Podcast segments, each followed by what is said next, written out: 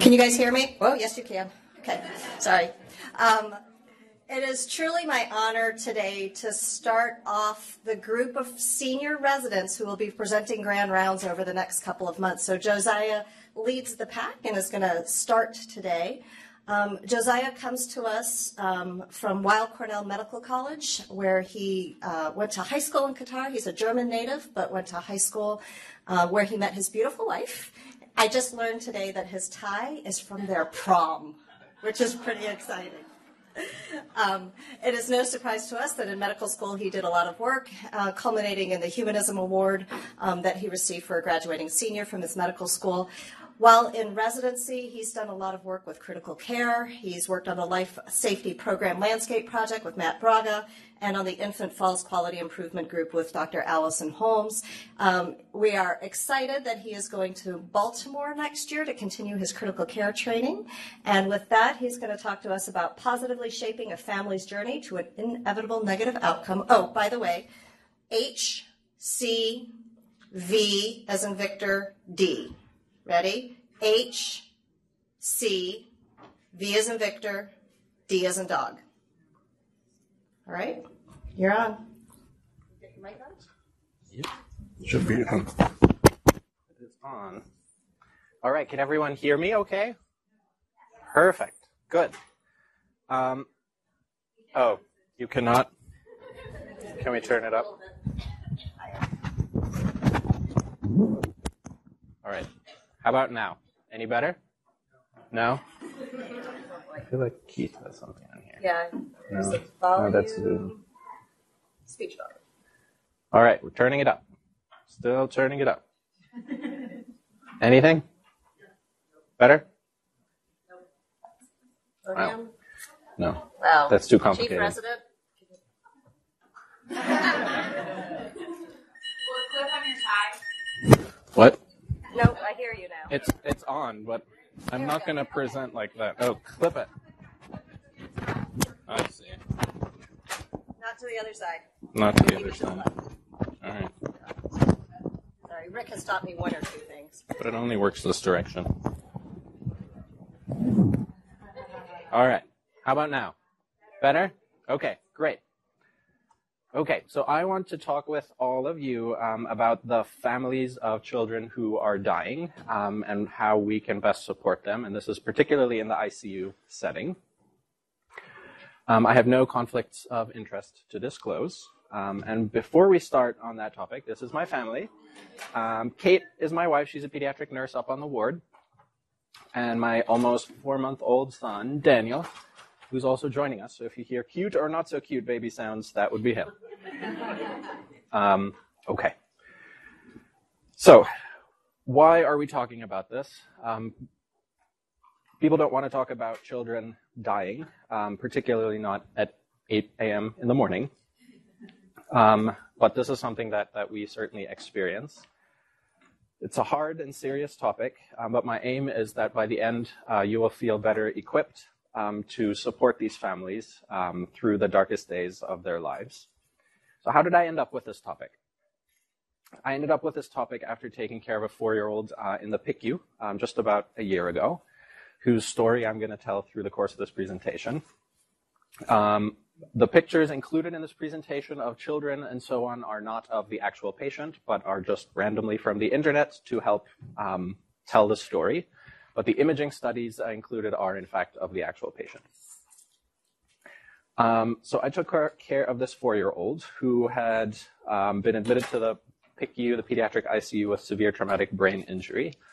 Um, he was part of a family of four, um, lived with his parents and his two-year-old brother, um, and had been in the area because they were out of state um, for the holiday season. And on the drive back home on an icy road, um, their vehicle was struck uh, by a truck on the right side, um, which is exactly where this four-year-old uh, was seated. Nobody else was injured, um, but the four-year-old dad recollects pulling him out of his car seat, and he was blue, unresponsive, but then did initially start or did start breathing, um, and had obvious injuries, particularly to the right side of his head. Um, they obviously quickly called the emergency services, who found him to have a pulse and be hemodynamically stable, um, but secured his airway and transported him to um, Dartmouth. In our trauma bay, um, imaging revealed that he had significant head injuries, um, swelling diffusely of his brain, um, as well as several bleeds that on repeat imaging that we can see here were actually expanding and growing, as well as multiple skull fractures. So swelling of the brain as well as expanding bleeds will increase the pressure in the brain because it's in a closed system, a closed box. And increased pressure in the brain will stop the blood flow to the brain and cause further damage. So we do not want increased intracranial pressures. So as part of that, neurosurgery placed a drain into the ventricles to both help drain some fluid to relieve pressure as well as to allow us to measure the pressures. And they also removed the right side of the skull um, to allow the system to be open and reduce the pressures. At this point, they brought him up to our pediatric ICU, um, where the rest of the family was able to join. Initially, it was just dad um, that had been there with him. So we now went over with the family what the severe traumatic brain injury looked like, what is the expected course, because it does have a typical course that it follows, um, where you have the initial injury and then the brain sort of swells um, as a response to that injury, with the peak swelling occurring anywhere from two to five days, and then that improves. In that time, we need to monitor the pressure, and if it is high, treat it because of what we talked about, how it can cause additional damage in order to treat it, there's various, there's sort of a stepwise approach that we can take to it. Um, and first, uh, this is from the updated guidelines on treating severe traumatic brain injury. Um, and first is to drain the CSF, which our neurosurgeons had already done um, with a drain they placed. Um, we can give the patients doses of hypertonic saline. Oop, it froze. There we go. Um, which basically draws fluid off of the brain. We can sedate them, control their pain to sort of reduce the oxygen demand of the body as well as the brain themselves or itself. Um, we can paralyze them with a neuromuscular blockade, similarly to reduce the oxygen demand of, of the body. And finally, we can give more hypertonic saline um, or some other medications that do the same thing. And these are really the first level, first tier therapies that we have for it. And if pressures are still high after working your way through this, you move on to the second tier therapies, of which the main one, although there are others, um, but the main one that we're just going to talk about is um, the barbiturate infusion, which is a medication that essentially will induce a coma in the, the patient to sort of ultimately reduce brain activity.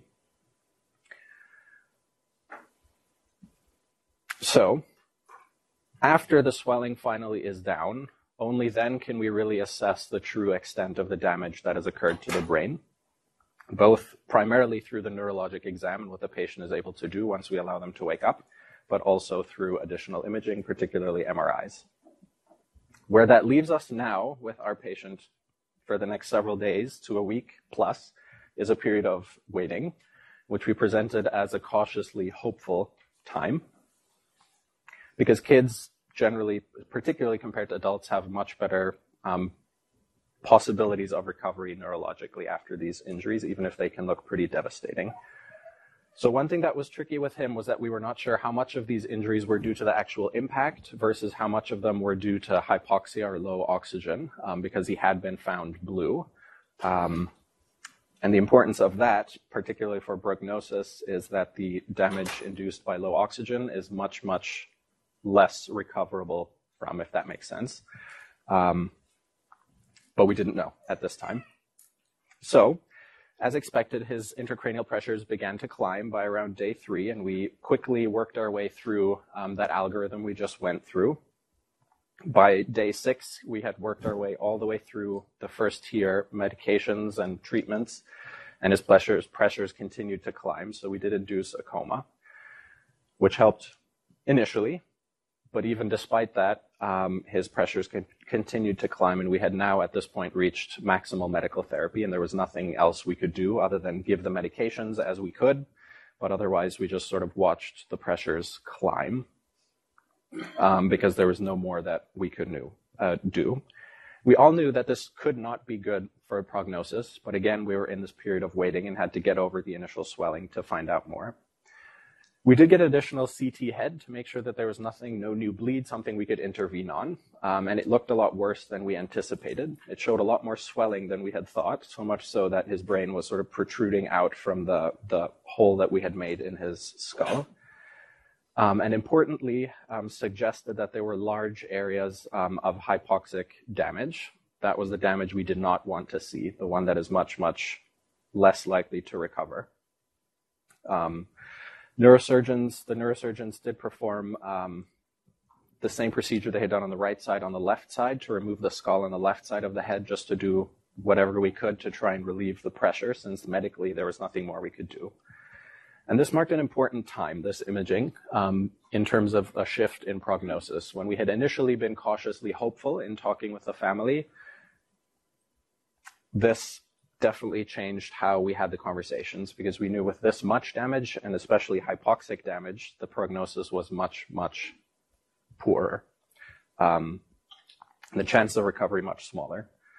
The demeanor changed um, of our team when we spoke with family, um, and it really was a drastic sort of change in how we spoke with them. So by day 11, uh, the swelling finally was improving. We were able to use less and less of the medications, and the pressures would stay down without our intervention. And this finally marked the end of our period of waiting. Parents were looking for any improvement, right? This is where we're looking for a neurologic exam changes, any sort of function that comes back. Um, and while he did have movements, um, what was hard to explain to parents was that the movements were not purposeful and all reflexive. So essentially, movements that could occur without having an actual functional brain, brain proper. he was triggering his own breaths on the vent, um, but his brain on the EEG that we had in place had virtually no activity.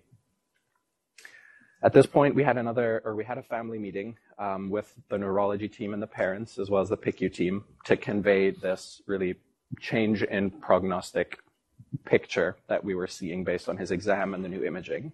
And this was the first time we started introducing this branch point of considering withdrawal of life sustaining treatments versus giving him more time and looking for any sort of recovery that might happen, which would likely involve placing a trach, a G tube, and so on.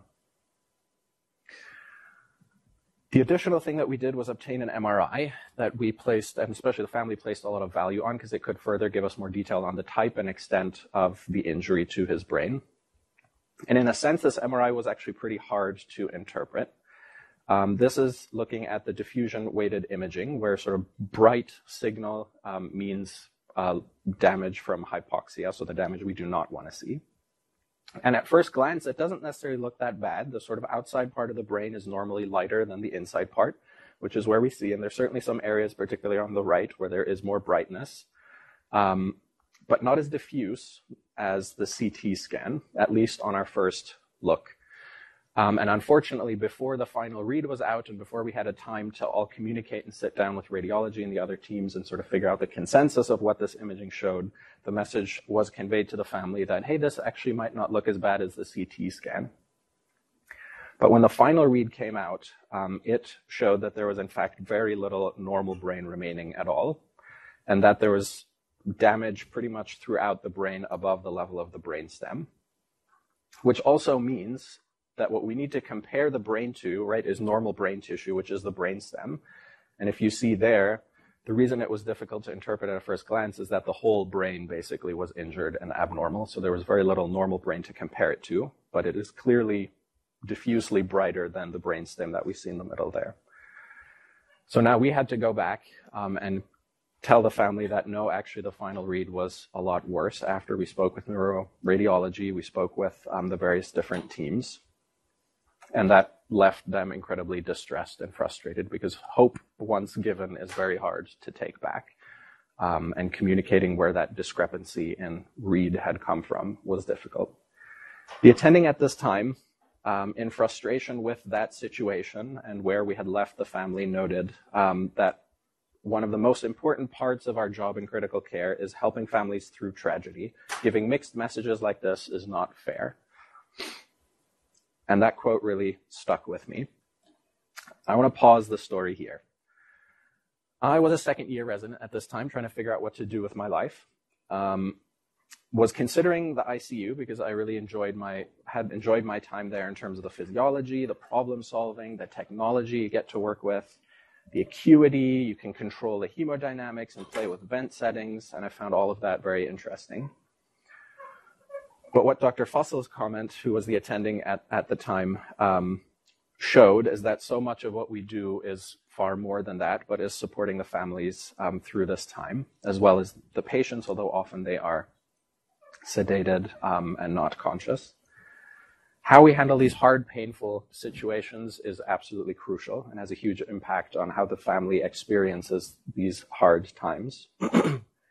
and when all our knowledge of physiology, all of the technology cannot change this four year old's outcome, what Dr. Fussell knew was that the one thing we still had control over was how this family experienced his poor outcome. And this was something I really was drawn to and wanted to be involved in. And so it was this that really cemented in my mind that I wanted to go into critical care rather than the physiology and all of that stuff that initially had perked my interest. And it also spawned the question for this grand rounds. How can we optimize a family's journey through this hard time? Particularly in the ICU setting. Is there literature on this topic? What do families really need?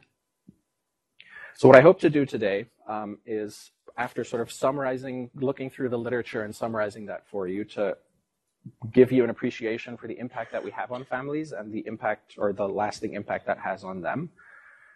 Um, I will then look through the literature to help us all understand how we can positively shape their journey through these hard times. I'm looking specifically at how we can do that through caring for the family, good communication, and optimizing the context of death and the time thereafter. Um, and finally, go over an appreciation for any areas of uncertainty that, that remain in this field, of which there certainly are many. What was interesting was that the literature on this topic first exists, and secondly, was surprisingly consistent in much of what it showed that parents needed. In this uh, presentation, I looked at about 22 studies. Um, 17 of which consisted of interviews or and or surveys or questionnaires that were given to families um, that had lost a child months to years earlier. Mostly single center studies, though some multi-center. Most of the studies had 50 to 80 parents, although the full range was anywhere from 20 to 146. Um, and the results really were a summary of the interviews or questionnaires and the themes that came up from those.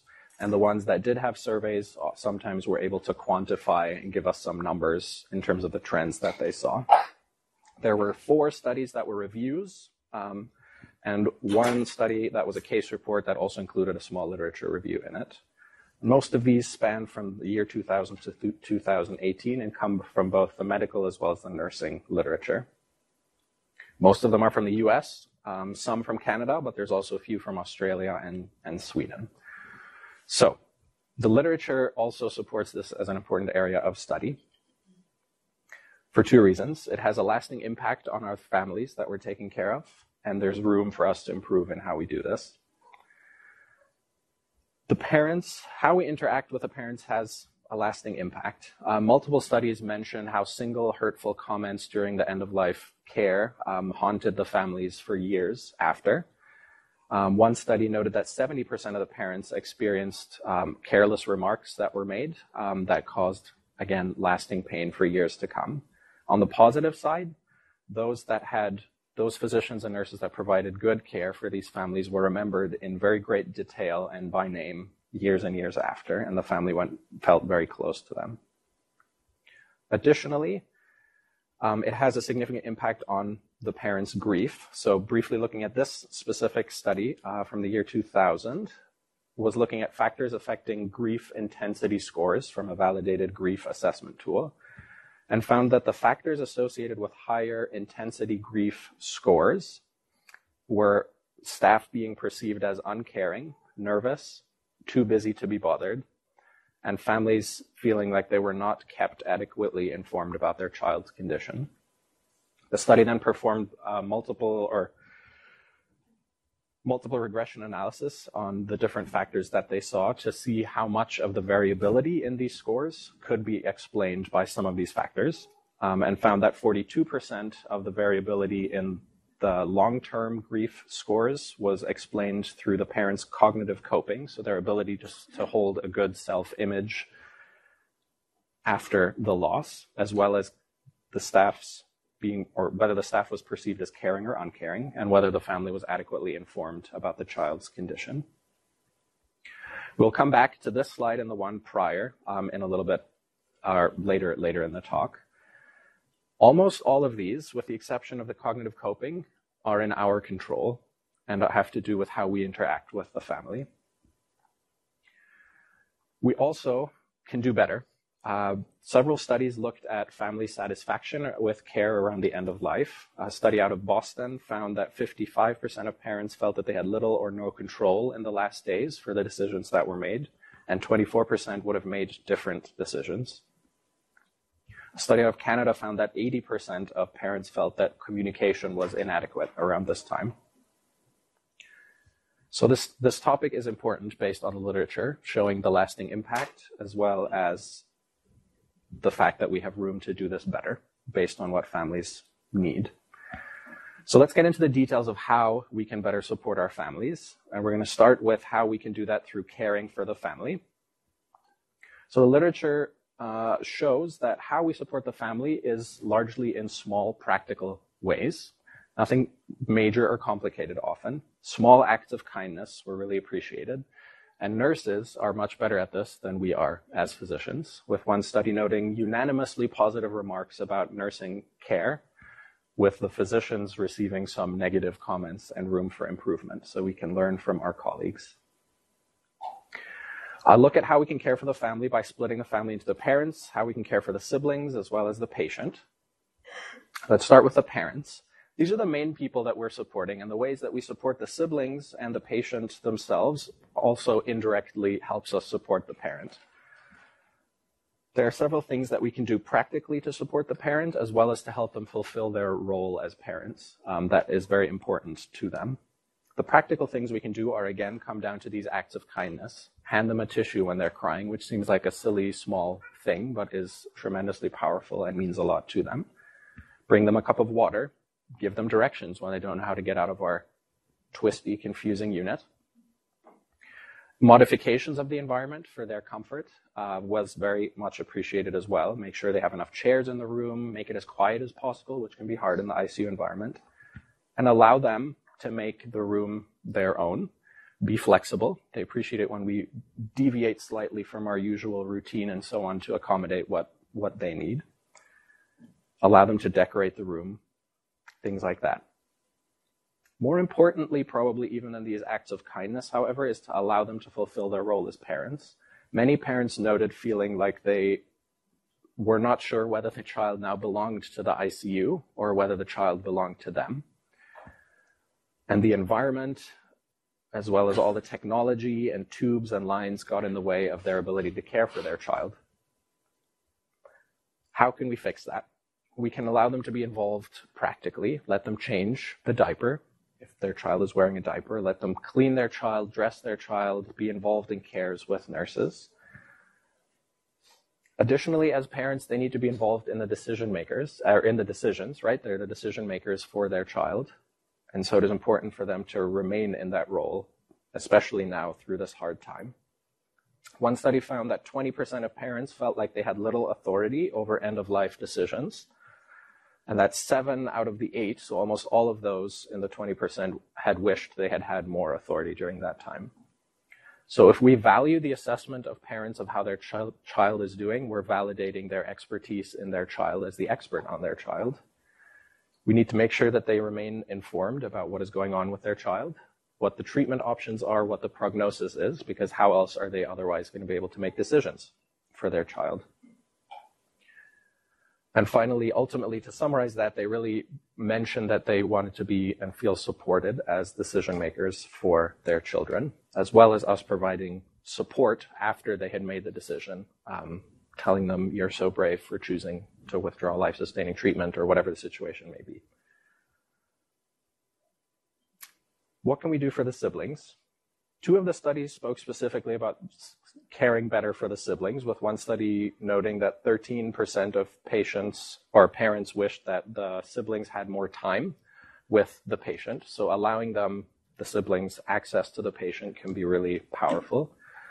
Obviously, as that is realistic, depending on how the child is doing. Additionally, again, it's the small acts of kindness.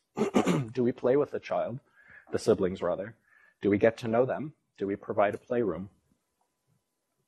In our case, Child Life was incredibly helpful for the two year old, both in terms of keeping him entertained, but also providing information to the parents of how to talk about what is going on with his older brother to a two year old and giving him a story to tell. And finally, what can we do for the patient um, themselves? A big thing is talk to them, treat them like a person, even though they're not doing much and intubated, not moving. Treat them like a person to counteract the parent's perception of that. Get to know them. Let parents hang up photos in the room that really helps make them a real person. Who are they? What did they like to do? And what, are, what did others say of them? Interestingly, having those conversations, getting to know the patient, will then also be very helpful in facilitating determining the parent's goals of care for this patient based on the patient's values. And this is exactly where we moved to next with our four year old patient. Over the next three days after this MRI, we had numerous family meetings with the different subspecialty teams to discuss the parents' goals of care for their son in the light of this very likely poor prognosis. we presented again the poor prognosis as well as a range of outcomes, although the most likely one would be very, very minimal neurologic function. The parents were clear over those days that their goals were actually quite high in terms of how much function they wanted their son to have. They would like him to continue to have meaningful relationships, to be able to eat, walk without assistance, and otherwise would not be interested in prolonging suffering with life sustaining treatments. So the decision to be made was whether we were at the point that the parents wanted to withdraw life sustaining treatment or give him more time and look for any possible recovery because maybe we just needed more time. And they really wanted more information on the prognosis, right? Because that is what's going to help them make that decision. If there's a chance for recovery, then sure, we will give them more time. And really wanted more literature on this topic, which is really hard to find given all of the many, many factors, right? Is it damage from hypoxia? Is it damage from the, the injury or the impact itself? Is really hard to find and the team did a lot of work to look for that literature and what was available.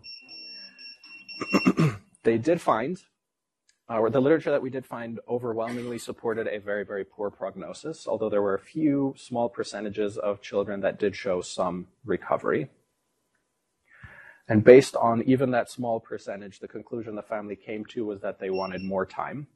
They wanted second opinions, largely again probably because of the roller coaster ride we put them through with our confusion about the MRI imaging initially, and wanted Boston Children's to review the images, and had also a family connection in Florida in the critical care unit there to review the case. And in the meantime, assume we were going to work towards rehab, trach, and G tube placement. These meetings illustrate what we can do in terms of good communication and the importance of that. This was also the biggest area for us to improve, given the roller coaster that we put them through and the, how poorly we communicated the initial the imaging results. It also surfaces in almost all of the literature. Here we are back to the slide. 80% felt like communication was inadequate. In additionally looking, or in addition, looking at the present the study looking at grief and what impacts it, again, whether they felt informed was crucial. We convey information through communication. And I think these also, whether how the staff is perceived by the parents, is also largely through how we communicate, although certainly our acts of kindness will do a lot to convey that as well. But really, again, most of these are related to communication. So I want to talk about communication in terms of what we say and how we say it what we say consists of the content, the information that we're transmitting, and then also the words that we use to transmit that information. Content that families need um, is honest and complete. They want honest and complete information. This can often be facilitated through giving them an early big picture, such as we did with sort of presenting the family the early, the course of traumatic brain injury that we would expect. But also, again, not losing sight of the big picture. So when we talk about the difference between hypoxic damage versus axonal injury, what does that mean to the family, right? What, what it means to them, what, what they need to know is the impact that that has on prognosis. Additionally, however, they do need some details. So while it's important not to get lost in the details, we need to consent them for procedures, for example. They need to know the details of that. They need to know potentially the details of the treatment options. Why are we placing EEG leads, leads while we're putting him in a coma, for example? Why are we even inducing him in a coma to begin with? And finally, they certainly need details of the prognosis to make the decisions for where to go and end of life care. Parents specifically also appreciated information on that exact transition also of withdrawing life sustaining treatments, what that would look like, what the options are for how to do that, and also what the dying process would look like, how that would happen, how quickly that would happen, what their child would look like, do, or feel during that time. Some considerations with this. In general, a lot of what the research showed and what the parents need was pretty consistent. However, the amount of details that they want is certainly an area that can be quite variable, depending on the family, with some family wanting more details, others wanting less. So assessing their need for that is really important. And I had a conversation with the palliative care team that ultimately was involved in this patient's care. And they brought up the interesting point of do they really need all the details. And we're specifically, we're referring to us physicians largely getting caught up in the notion that nothing is 100%. In this case, we all basically were thinking in our heads, this poor kid is not going to recover basically any neurological function, but continue to present the parents with, well, yes, but there is possibly the one, the 2%. We can't guarantee that he's not going to recover anything. And what the palliative care provider had, had suggested is why to consider when the care team should bear some of that response, that uncertainty and not leave that with the family and present them simply with he is not going to recover. But when you should do this can be really hard to decide, and we'll come back to that point. How about the words that we choose? The big thing here is to keep it simple, to use layman's terms. Medical terms were often perceived as harsh, not caring, and frightening to families. And one study, specifically looking at a more international patient population, noted the impact that a language barrier had on virtually every aspect of caring for the family and how the family experienced this time. Let's look at how we say things. We'll look at who says it, when we say it, and the affect that we use or show while we're communicating that information families really appreciated continuity, having the same provider that they get to know with communicate particularly the hard um, and sad news. That really helped to build trust. The number of people was also important, with two studies looking specifically, amongst other things, about uh, at that question, and found that usually family preferred having one or two spokespeople, especially in the setting of having numerous subspecialty teams involved, and often having various various people in the room at any time during the day. But again, this is an area of some variability, so assessing the family's preference is important. It's important to think about timing. When do we share information? And generally, earlier is better. It's also harder to do, but presenting them with what we know as soon as we have it is very much appreciated. How much information do we present?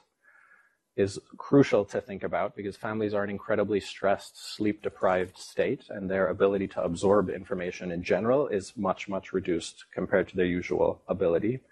But again, is an area where it's quite variable, can be very varying between families and also within the same family over time. So assessing whether they're able to absorb more information is crucial or giving them time to let it sink in.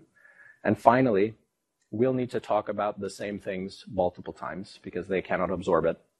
And even though we talked about it the last two days on rounds, they might still have the same question, and being patient with them and repeating information is crucial. Finally, affect. This was an interesting one. Um, parents want honest and complete information, but crucially, need to have this information presented in a gentle, compassionate, caring manner. We looked at the effect of parents feeling like physicians were caring or uncaring and the effect that that had on grief. So the affect that we use with how we communicate information is huge. Using words or presenting information gently, such as, I wish we could see your child walk again, but I worry that that is not going to happen, can be very helpful. Additionally, parents actually really appreciated sincere expressions of emotion on the part of the providers, which I feel like we often in medical school, I thought you should never, you should, that should be totally separate from patient care. And while it should certainly not be about my emotion, if my emotion helps support the family by making this situation more real and myself more human in my desire to care for this child and care for the outcome of this child, it can actually be really helpful to the family to see. So that is how we can support the family through communication. So coming back to our patient, Two days after all of these meetings, we were now two weeks out from the injury. He still had absolutely no improvement in his neurologic exam. This time we got palliative care involved while we were waiting back for the second opinions from Boston Children's and Florida. In this case, that was actually not too difficult to do because the parents were really verbal about their struggle between making this decision between withdrawing life sustaining treatments versus waiting. But in other situations, it can be very hard and can be a whole nother conversation to have, but I will not focus on that here in terms of how exactly to go about introducing palliative care. But generally, doing so earlier rather than later is helpful.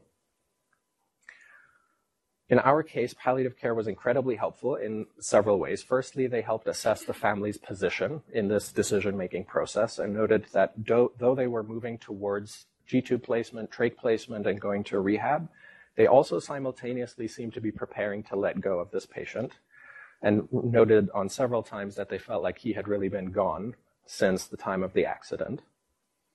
Additionally, the team was incredibly helpful in uniting our team's message towards the family. And what we did before the next family meeting was bring together all of the medical teams and subspecialists with a sort of team meeting prior to the family meeting to hash out what our message was going to be to them and really concluded that based on all of the information we had with the exam, the imaging, the EEG, at this time, Boston Children's actually had come back to us that they agreed with the poor prognostic implications of the MRI imaging, that we really thought this child had no reasonable chance of neurologic recovery to the point that the parents were hoping or expecting. And that we were going to present it to them that way and not, and sort of take away that, well, maybe there's the one or 2%. So that's what we then did later that day with the family.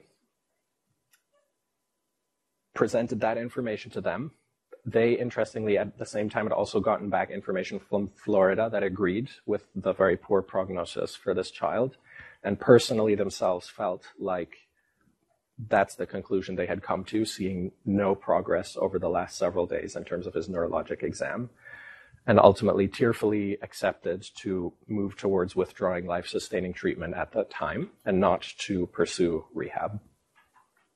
Which brings us to our last point. What can we do for families to help them, to help optimize the context of the death of the child and the time after that? So creating memories can be powerful and is really important. In our case, this family had a memorial service the day before they withdrew life support that was uh, led by our chaplain program uh, that had been very involved throughout this process. They shared memories of their son. A lot of extended family was there in the area too and had the opportunity to say goodbye to, to the four year old. They remembered him um, and were, had the opportunity to say goodbye. Additionally, returning belongings of the child or doing things such as creating footprints, which we do especially in the, the neonatal ICU, but also otherwise can be really helpful to have the family take something physical home to remember the child and their time in the ICU. Taking home the hospital bracelet can also be another way of, of doing that. What can we do around the time of death itself? So should parents be there or not is the first question. Um, it looks like from the, the literature in the US, one study found that about 75% of the time the parents were present at the time of death, whereas in Europe that was a little lower, more between 50 to 60%. Two of the studies that looked at these numbers found that of those that were not present at the time of death, 60% in both of the studies regretted that they were not there and had wished they were there, and often had been prevented by the medical team during a time of resuscitation, for example. So I think we definitely need to give the family the option, and I would say probably encourage them even slightly to be there if they don't want to be initially, based on the number of parents that regretted not being there at the time. It's important to provide the family with a sacred place around the time of the death to give them the privacy to be with their child, give them space, give them time, let them hold the child, be with the child, whatever they, they need to do to be there with them. In our case, uh, this all took place the morning after the memorial service. The patient was extubated. The parents chose not to be there during the actual extubation, but came shortly thereafter. And he then lived for about another two hours. And from the palliative care providers and nurses that were there during that time, those seemed like the longest two hours they had ever been in. And it was an incredibly painful time for the parents, despite all of the times leading up to that decision, particularly because they had very different grieving styles and sort of got frustrated with one another, grieving differently at this time. And the palliative care team noted that normally they're almost never present for the death itself, but in this case, it felt was felt by them to be absolutely crucial for the parents to for them to physically be there as well as a chaplain. So to have one person with each parent given how painful this was for them. And the chaplaincy team then also met the family and extended family over at David's house where a lot of them had been staying after the death to provide additional support. After the actual time of death keeping in touch with the family is very much appreciated and numerous studies noted that particularly when care was provided effectively, not hearing from the care team after the death felt like losing an additional family member because they felt that close to the care team.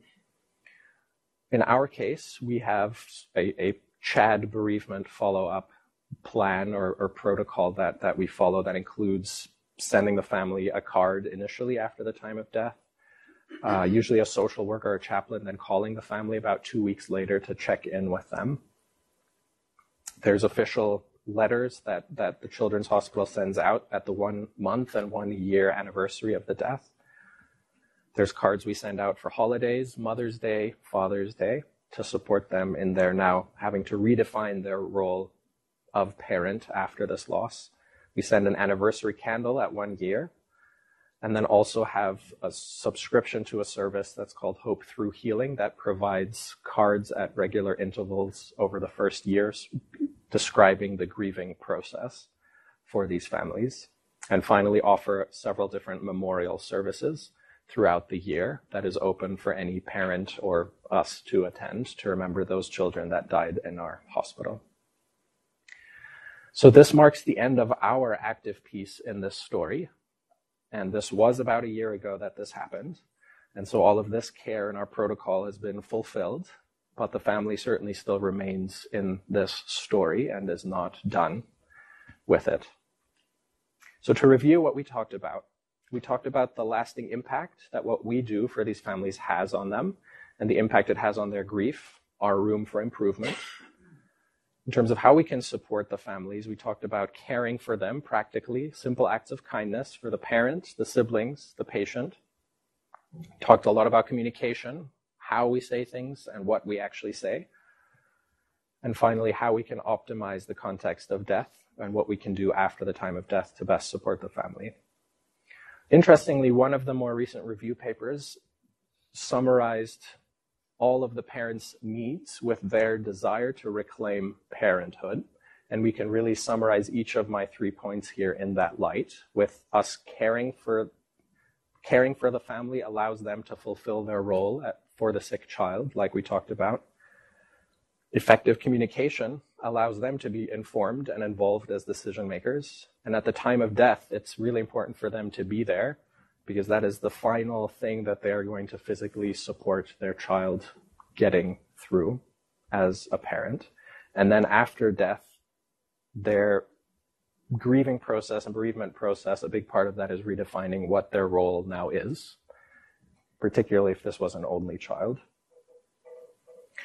I wanted to go over some of the strengths uh, that we had through this case um, in our hospital. The nurses were excellent, as I mentioned, with particularly the practical care. David's house was a huge blessing to this family, and they repeatedly, with all the extended family that was here, referenced it as a home away from home because they had come from out of state. Child life was crucial in supporting particularly the two year old brother and how the parents were able to talk with him about all of this. Our palliative care team, as I mentioned, was instrumental in helping the family come to this decision and uniting all of the various team members in supporting them to that decision. Our social work and chaplaincy program were involved throughout the case, tied closely also to the palliative care of support that the family needed and went above and beyond meeting the family even at, at David's house to support them. And really, what I wanted to highlight with all of this is that this really is an interdisciplinary thing that we need to do. There's no way we can do this all alone, and each one of these people brings strengths that is important for, for these families. What are some of the f- questions remaining or future directions on this topic? One is the preferences in other cultures. So the findings were pretty consistent, but also largely or pretty much exclusively from a Western population.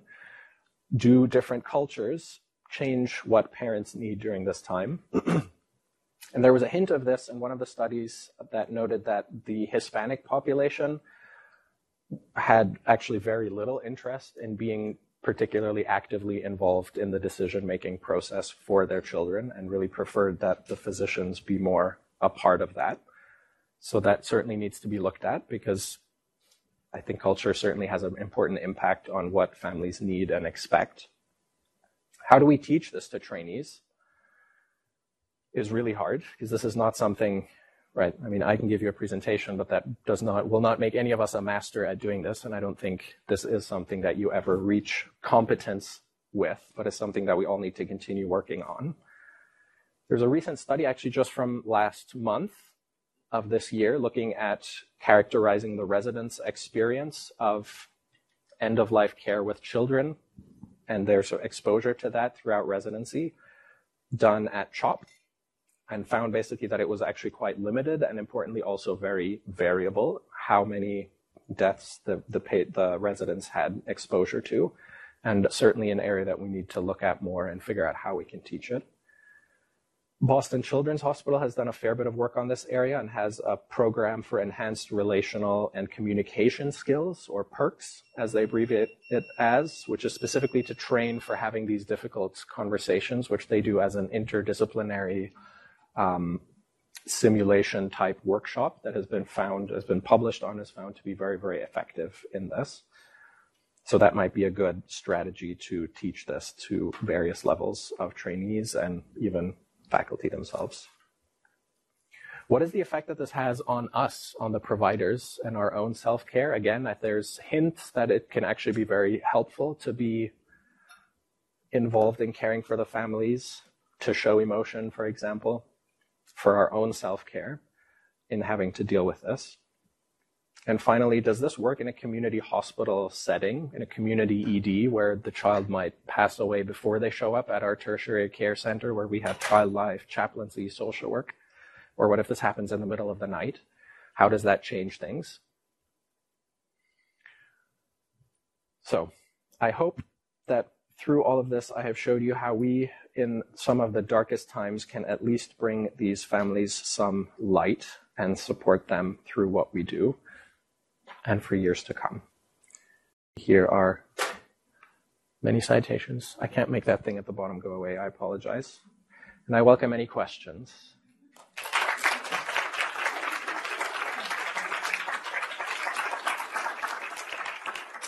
Thank you very much, Josia. Open it up for questions, comments. Dr. Knapp. So I don't know if you um, have anything in the literature that talked about brain death versus other forms, because I just anecdotally find that are times that I'm not on the same page with the family. is around brain death where it doesn't look like death necessarily right. to the family. Yeah. I certainly did not look specifically at that question, but certainly in numerous studies, they found that, that was a very hard sort of concept to communicate to families because you're absolutely right. Before, before our brain death exam and after it, the patient doesn't look any different. And on the vent is breathing, the heart is beating. And having to communicate that, no, this actually is, is not compatible with life, right? And if we take away this, that this is legally and medically is the same as the patient passing away, and that being a hard concept. I think this case, that in a sense though, is even is almost easier than where this patient and this family ended up, because he was ultimately sort of as close to brain death as you could get without actually being brain dead, um, but with really very limited function beyond that. But that's certainly a challenging topic for families. Other questions? Josia, um, you know, with all of this interest in health literacy, I'm wondering if there's anything in the literature about checking um, families' understanding of the information that's given to them. When you talk about the words, I think that's such a struggle, you know, for conveying the message without using medical terminology. Absolutely. Uh, and I think that relates very much to how, right, sort of the, the rate, for example, at how we present information. Are they really following or are they just sort of dazed and nodding? And I think often starting, so first, I think having numerous meetings is really important. And then also starting those out with what is your understanding of what's going on, right? Rather than me just assuming that they know or don't know what's going on and presenting what I think they need. And I think, again, palliative care, social work chaplaincy was super helpful in facilitating that component of the conversation. And also giving them an opportunity to voice their needs, right? We often have an agenda in these meetings, such as I think we need to talk about withdrawal of life support. But what does the family need? What do they want? So starting it out with what is your understanding and what are some things that you hope for us to talk about here before we get to the things that we feel like are important to talk about today. So I think that's a good point. Um, did any of the studies, by the way, thank you very much. Welcome. Did any of the papers that you looked at look at the possible role of the child's pediatrician or family doctor who has a, a, a outside relationship and, and, knows the family well. Obviously, in this case, it's partly because I'm out of town. Sure. Involving pediatrician or family doctors, family meetings, and counseling both the staff and the uh, and the family. Yeah, absolutely. They right. I think it, that fits very nicely with sort of the, the continuity of care and sort of leveraging the relationships that already exist. And the pediatrician, I think, is an excellent example of that. And if you are able to involve them, that can be super helpful for family and supportive to them. And the pediatrician will also obviously have a much better understanding of, of the family, of who the child was, and can help the families right in the process of figuring out what their, their goals are. And also can help our medical team understand where the family is coming from. Pediatrician can talk independently with the family, report back to us whatever needs to happen to sort of figure out, especially when there's conflict with the medical team. That can be incredibly helpful. I think the, the nurses also fulfill a similar role because they spend way, way more time with the patient than we physicians do. And so having them be a part of the, the team meetings can fulfill a similar, a similar purpose of taking advantage of the trusting relationship and the trust that already exists. Um, great job, Thank you. Uh, talk on a hard topic. I think to circle back to Jeannie's question, you alluded to this, and the residents will laugh because they hear me say this all the time. But the other thing with the choosing of your words is that you have to say your child is going to die. Yeah. And, and passing away and withdrawal of care, people think that, it, and it's, a, it's self-protective completely, but you have to be very deliberate. And that's something you get, you know, it's a, it's a fellowship level often training, but we try to include it at resident level because you may be the general pediatrician, who gets called into the emergency room in a community hospital Right. where one of your patients has died or is about to die. And, and so it's very uncomfortable to have to say those words to a parent, and you almost have to practice it in front of the parent um, because it's hard. But that, and, you, cert, you, you said it in many different ways. Absolutely. Just to say it very explicitly. Yeah, and the, exactly. That's part of that as well. Thanks for that talk. It was great. Um, on some of these comments that have been made, I, I would just caution that. Well, let's start it this way. There's one study in the adult literature about prediction of death. And in those patients who the adult caring physicians predicted death, so 20 or I, I, it's been a while, so I don't remember the exact numbers, but it was like 25% of the patients were discharged from the ICU. And some significant numbers, 7, 8, 9, 10%, were discharged home improved. Physicians are not very good at predicting death in their patients. And that's particularly true even in brain death, but especially in patients who are not brain dead. Mhm. And brainstem is working. It's possible that you could have withdrawn care in this patient, and the patient had not died without that Right. assistance. Absolutely. And I'm worried about the concept, especially coming from palliative care, not to give the family this complete last one, two percent of information. Because can you imagine what would happen if it was not just two hours? Right. It was two days, Right. two weeks, two months, the patient did not expire. Mm-hmm. Mm-hmm. No, and we specifically had that conversation, I think, particularly when we had initially talked about it and the family chose to give the patient more time, that then we were, right, one, one question was, have we, one, right, sort of missed an opportunity for now he might be able to breathe by himself, right? He's triggering his own breath. So we certainly explicitly had that conversation and worried exactly about that question. And also to come back to your point about our ability to, to prognosticate, I think that's absolutely true. We are not good at it. And when I was speaking with, with a palliative care provider, that was exactly my sort of like, uh, shiver, shiver down my spine. I was like, but we, we don't, we don't know. And the question of when, when can we say that to family? You know, is it 1%? Is it 2%? Is 5% too much? Is absolutely difficult. And I think navigating that, I think palliative care can be really helpful. It can depend on the family, but that's that's where our hesitancy comes from to tell them your child is not going to recover. But I think what was interesting in this case was that we went to the family and said that there's this chance that they will not recover, and then would go back into the workroom frustrated with, oh, they're going for G-tube and trach. Why are they doing all of this? This kid's never going to make it. And that sort of discrepancy, I think, is also not not fair to the family. The other, the, just to complete that thought, the other variable here is the sophistication of the family. Mm-hmm. And you can't treat all these families like they're alike. They're going to take the information the same way. So some families, just like all the rest of us and all the rest of our lives, are able to deal with the idea that there's some uncertainty. Mm-hmm. And many are not. And you really have to try, if you have the time, like case like this, where you're dealing with the patient over days or weeks, to assess that in that family and then decide how to deal with that. Absolutely. I'm going to go ahead and wrap it up because it's 8:59. I really want to thank Dr. Schlogl for his presentation. I would like to let you know that this is the part one of two of palliative care and grand rounds for my residents.